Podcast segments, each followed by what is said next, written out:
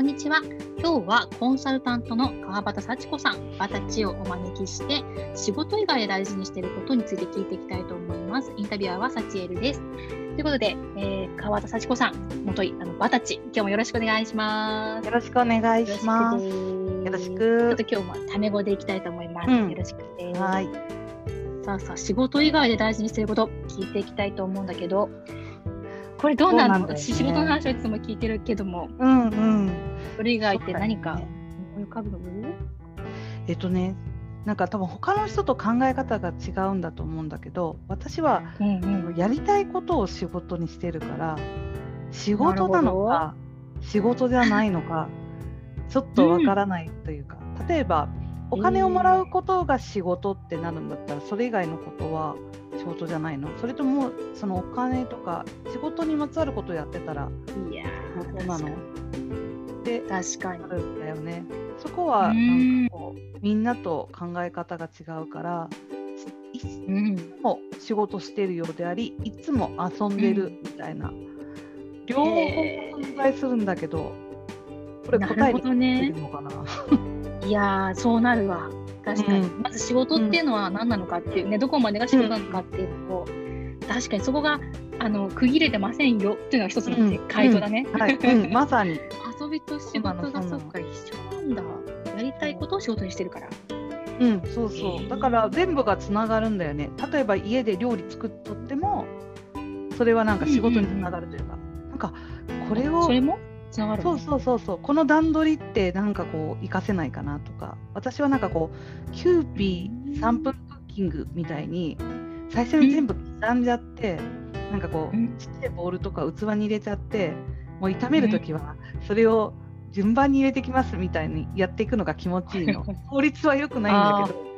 そうや洗い物も増えるけどね。そう。そうそう。気持ちよく料理するためにやってるみたいな。あの時短でできるとかあの、うん、無駄がないとかではなくて単純に気持ちよく料理をするために、うん、これって気持ちよく仕事をするためにと一緒だからあ私はこういうふうに先に準備して仕事するのが好きなんだなとかって思うなんだろう気づきみたいなのを料理で学ぶからそれは仕事じゃん。仕事のヒントもらってるから仕事じゃん。だけど自分が美味しいもの食べたいご飯食べることだから、まあ、これは仕事じゃないじゃんとも言えるっていう。全部混ざってなるほどえー、逆に混ざって逆に混ざってないの？てかみんな仕事は仕事。だってなんか、うん、人間一人じゃん、自分は自分一人しかいないのに、うん、ってことは、24時間のうち仕事に当てれる時間はこの時間。プライベートこの時間で分けて、それって有効に利用できないかなとかお得にできないかなとか一石二鳥とかみんな思わんのんかな？ああなるほどね。結構でも元からやっぱ分かれて考えてることが多いのかもしれないね、うん、仕事の時間、まあ時間があるから時間、うん、趣味の時間、うん、家族の時間、みたいな風に分けがちかなと思ってどうやったらそうやって一緒にできるんだろうね。一緒にして楽しめる全部みたいな。どうやってんだろうバタチの場合。そうだよね。いや私の場合、結果得したいが多分、奥底に。結果得したい、うん、自分に得したい。えだって仕事をしながら遊べてるわけでしょ？あのよくあるのが、ね、仕事をしてる月曜日から金曜日まですごいしんどい仕事をしたから、うん、ストレス発散に土曜日と日曜日はどこかに出かけましょうって、うん、もうそこの時点でストレスが溜まってるけど、もし月曜日から金曜日まで好きなことをしてたのだとしたら土日にストレスを発散しなきゃいけないっていう思考になるのかなといや、そうだね。うん、みんな、とは言うけどと思う気がするんだよな。好きなことでやっていけたらいいけど、できなくないって思うのかな。だと思う。できなくないと思う気がする。うん、ね。ねどうまさに私も、いや、まさに私も、あの、パートとか会社で勤めてたっていうのは、あの自分がやりたいことだけをやれるわけじゃないし自分が納得したことだけをやれるわけじゃないから、もちろん同じようにストレスは溜まっていて私はその中で、うん、あやっぱり自分で何かを決めて自分で責任取れるとか、うん、素敵だなと思って今の、まあ、フリーランスになってるっていうのが、正直そのなんだろう両方混ぜれてるいい結果だと思うんだよね。じゃあそれを。他の人が例えば会社員の方ができるかって言ったら難しいとは思う思うのは思うんだけどそれってさっきの私の考え方ちょっとエッセンスを足すとするなら例えば月曜日から金曜日まではすごいストレスがあることを仕事にしてるから土日はストレス発散がしたい、だったらストレス発散できることを好きな仕事でやればいいんじゃないって思う。うーん。例えばどんな感じとかある？これってさ例えばゲーム実況の人とかもそんなに近くない？好きなゲームしててお金になるとか。あと好きな小説書いててお金。ブログ小説書いててお金になるとか構多くの人がそういうさ自分が好きなことで、うん。そういうふうにお金になったらいいなと思って、でうん。ただその中で本当ごく一部の成功者だけがゲーム実況でお金もらえてるとか、うん。なんか小説書いたらそれが売れるとかっていうふうに、一部の当たった宝くじ引けた人だけが、うん。そういうふうになってるみたいな感覚ちょっとあるよ。あるある。そうそうなくてもいけそれって最初の話に戻るけどさ結局あれじゃない？そのお金をも稼ぐことが仕事なのかっていうところに戻んない？ほうほうほう。あそうだね、うん。うんうん。お金っていう対価だけを求めるとしたら、ん。そうだね、そういう今従来の働き方ってなるかもしれないけど確かに。仕事に何求めるのか。うんうん労働の対価として働いてる平日があるんなら土日は好きなことを仕事にしていって、これがお金になったらラッキーじゃんだし、お金になんなくてもそれは趣味じゃんって言えるじゃんみたい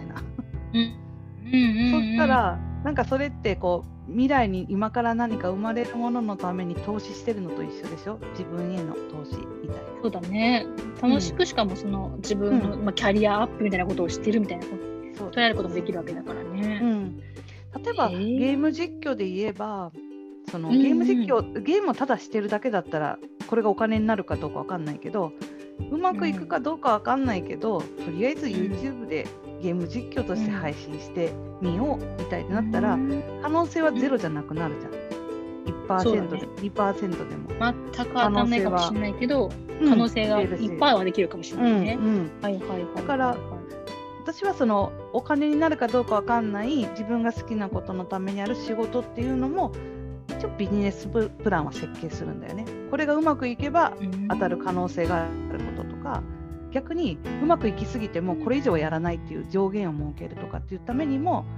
こううん最初のうちにあのビジネスモデルとして 作っちゃうみたいなやり方にしるちゃんとしてんな。してるしてる。そこちゃんとしてるね。やっぱね、なるほどね。あじゃあ、うんそうかこれどっかでまた聞いた気もするけど、そのうん。遊びとして、まあ、仕事遊びで分けてるとして、うん。その遊びのことを、まあ、ジャスト遊びですって言ってあのただの遊びですだけでやってたら、まあ、仕事に転ぶことはなかなか少ないかもしれないけどその遊びの内容をまあ仕事にできるとしたらで考えてうん。やってってみるみたいな感じなんだあね。そうそうそう。だってもう楽しいからさお金になんなくても、ねうん。やっていけることだから。でもそれが仕事になったらラッキーという選択肢を残すというか、可能性を残せるから、うん。一石二鳥じゃないっていう 私のおね。得精神が発動しちゃうんだよね。なるほど、それお得精神、確かにね。あ、そっかそっか、一石二鳥だっていうことか。うんうんそうだね。でなるほど、別に楽しいしね。そうそう、うん。で別に2個取れなくても1個は確実にあるでしょ、好きなことをやってるっていうストレス発散になる何かをやってるになるから、うん。なるほどね。じ結構やっぱその仕事と遊び分けないっていうのはそれやっぱ大事にしてるよっていうのはすごくあり。うん。でも分けない仕事にそうそう分けないことが大事っていうよりいや好きなことを仕事にしちゃってたら勝手になっちゃうよみたいななんか分ける必要がないっていう。なるほどね。うんこれ結構その分けなくていいとこまで行くのが大変そうとちょっと思うんだよね。なんていうの？そのゲーム実況をよし、うん私ゲーム好きだからゲーム実況って言ってちょっとこうやって始めて、やり始めてみる。でもさ、い1年経っても2年経ってもそれで別に何も来ないこともあるじゃない？うん、あるある。それってどんな風にしていけばいいんだろうか。そのままなんか30年経っちゃったら嫌嫌じゃない？どうすればいいのかなと思って。えっと、うんやっぱりねその工夫夫なんだと思うんだよね。無理のない工夫は必要でそれは、えっと、多分ただ自分が実ゲームしたいっていうだけが勝ってる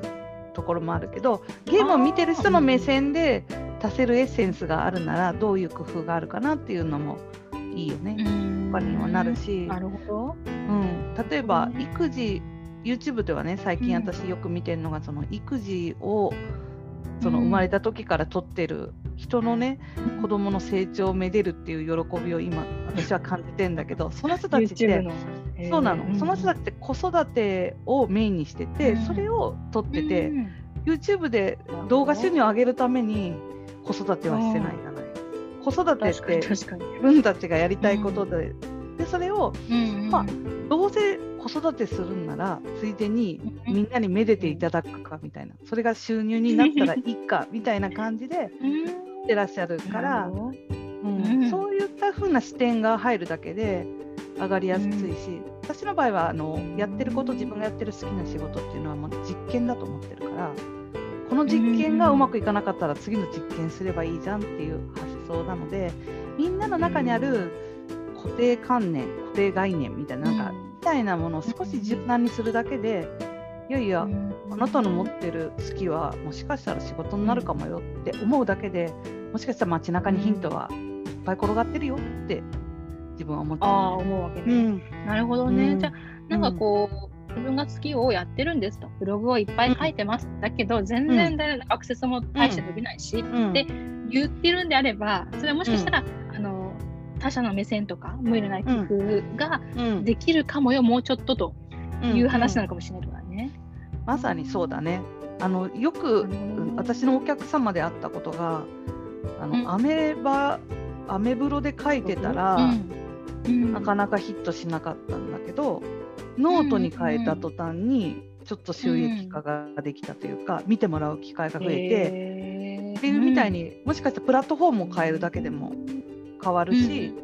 あと例えば、えーと、動画で見てる動画を作ってる自分が好きを伝えるために動画をやってたけど実はもう音声プラットフォームの方が向いてたっていう人もいるし。あなるほどやることを変えるというより表現の仕方とか見せ方を工夫するだけでも当たる当たり方はいっぱいあると思うからそれはなんかこう、今って何が正解ってない時代だからなんかああだこうだ言いながら工夫してチャレンジしてみるのも人生の楽しみって思ってもらえたらいいなと思う。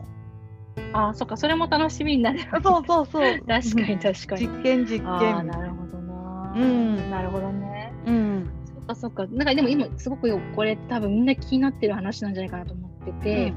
うん、で、うん、なんか多分ね前聞かれたって誰か言ってて面白いなと思ったのは、うん、その自分が好きなことで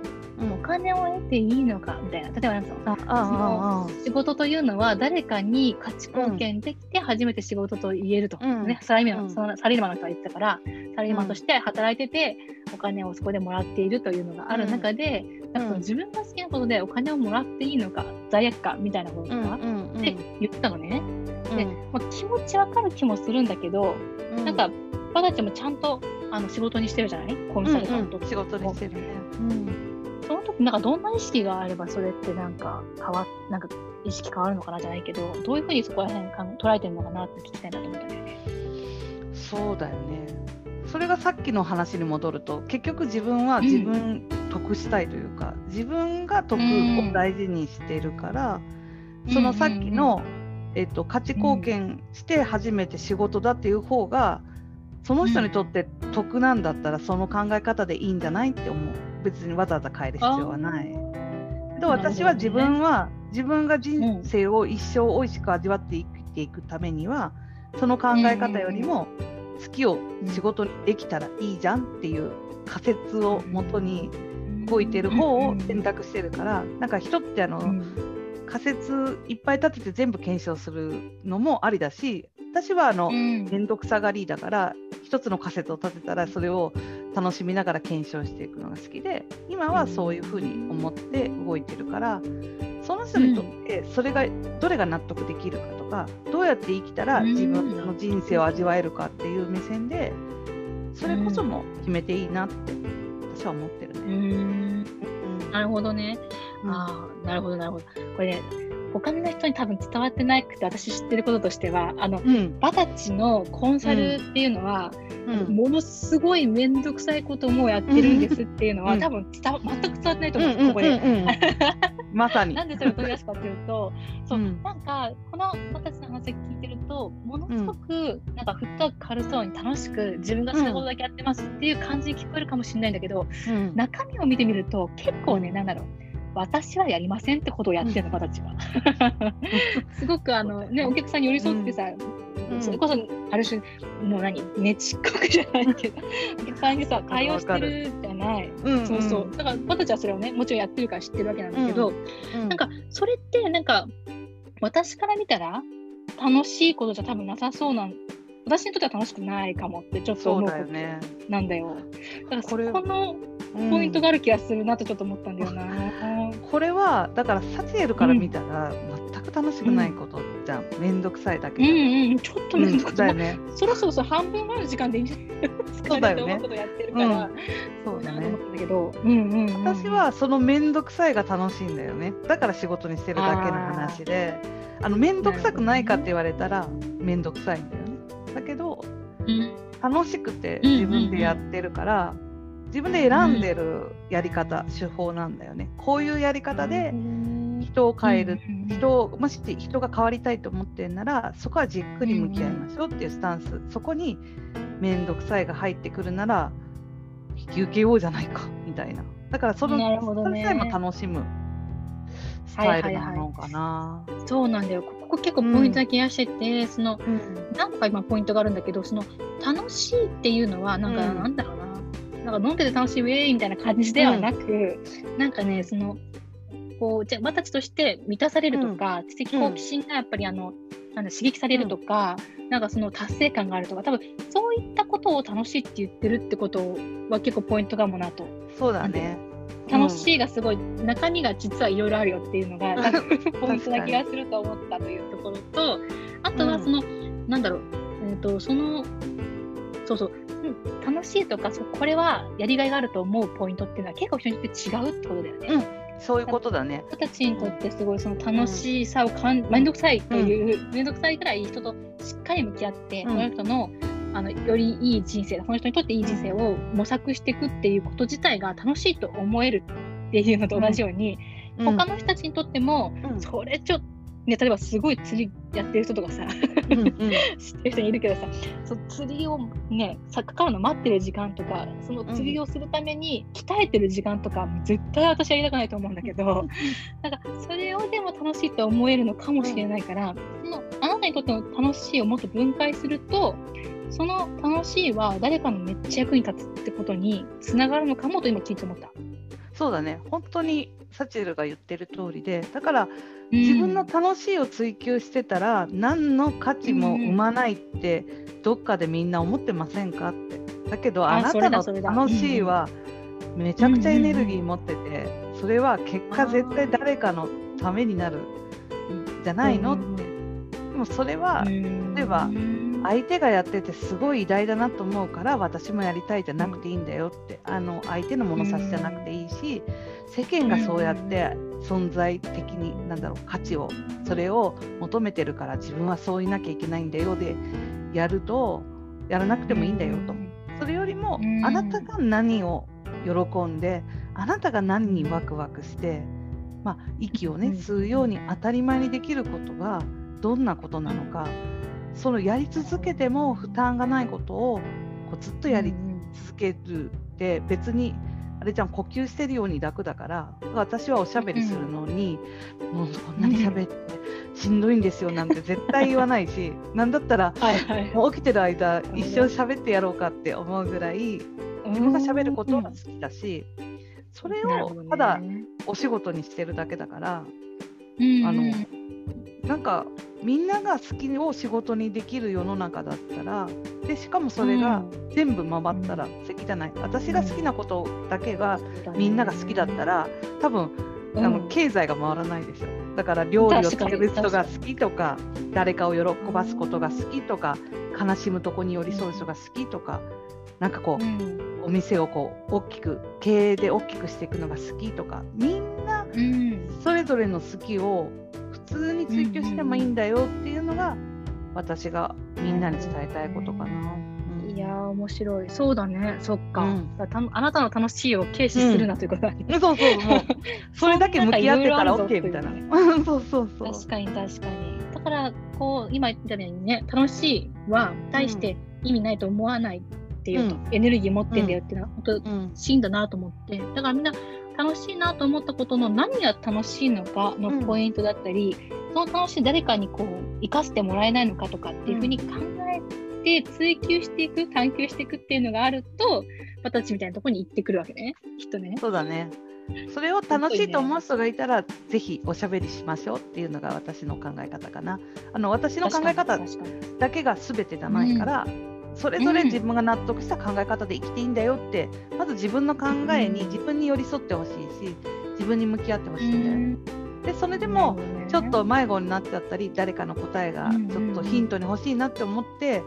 なんかうん。ちょっと変なこと言ってるバタチっていう人がおるよって思ったら声をかけてほしいなっていうのが私の思いかな。うんうん。いや本当だね、なんか私自身もその自分が何を生かせるのか分かってない段階で、私にいろいろアドバイスがあって、インタビューとあとポートフォリオサイトみたいなことが、あのうん。形になってきて、あこれでやってくれたら本当楽しいなって思ってきているわけなんだけど、うん。そういうふうにね、向き合ってもらえるから、でこれはね、特別な人だけ何かっていうよりも、そういうふうに自分の楽しいで生きていきたいなと思ったら、誰でも可能性があるってこそうとだね。誰でもできる。でそれは今見えてるのは決してもしかしたらそれはお金にならないよって思ってるかもしれないけどちょっと視点を変えたり、ちょっと何かを工夫したら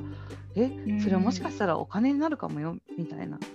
うん。うん。ビジネスにできるかもよっていう視点を可能性を持ってもらうだけでも、本当にさっき言った街中をね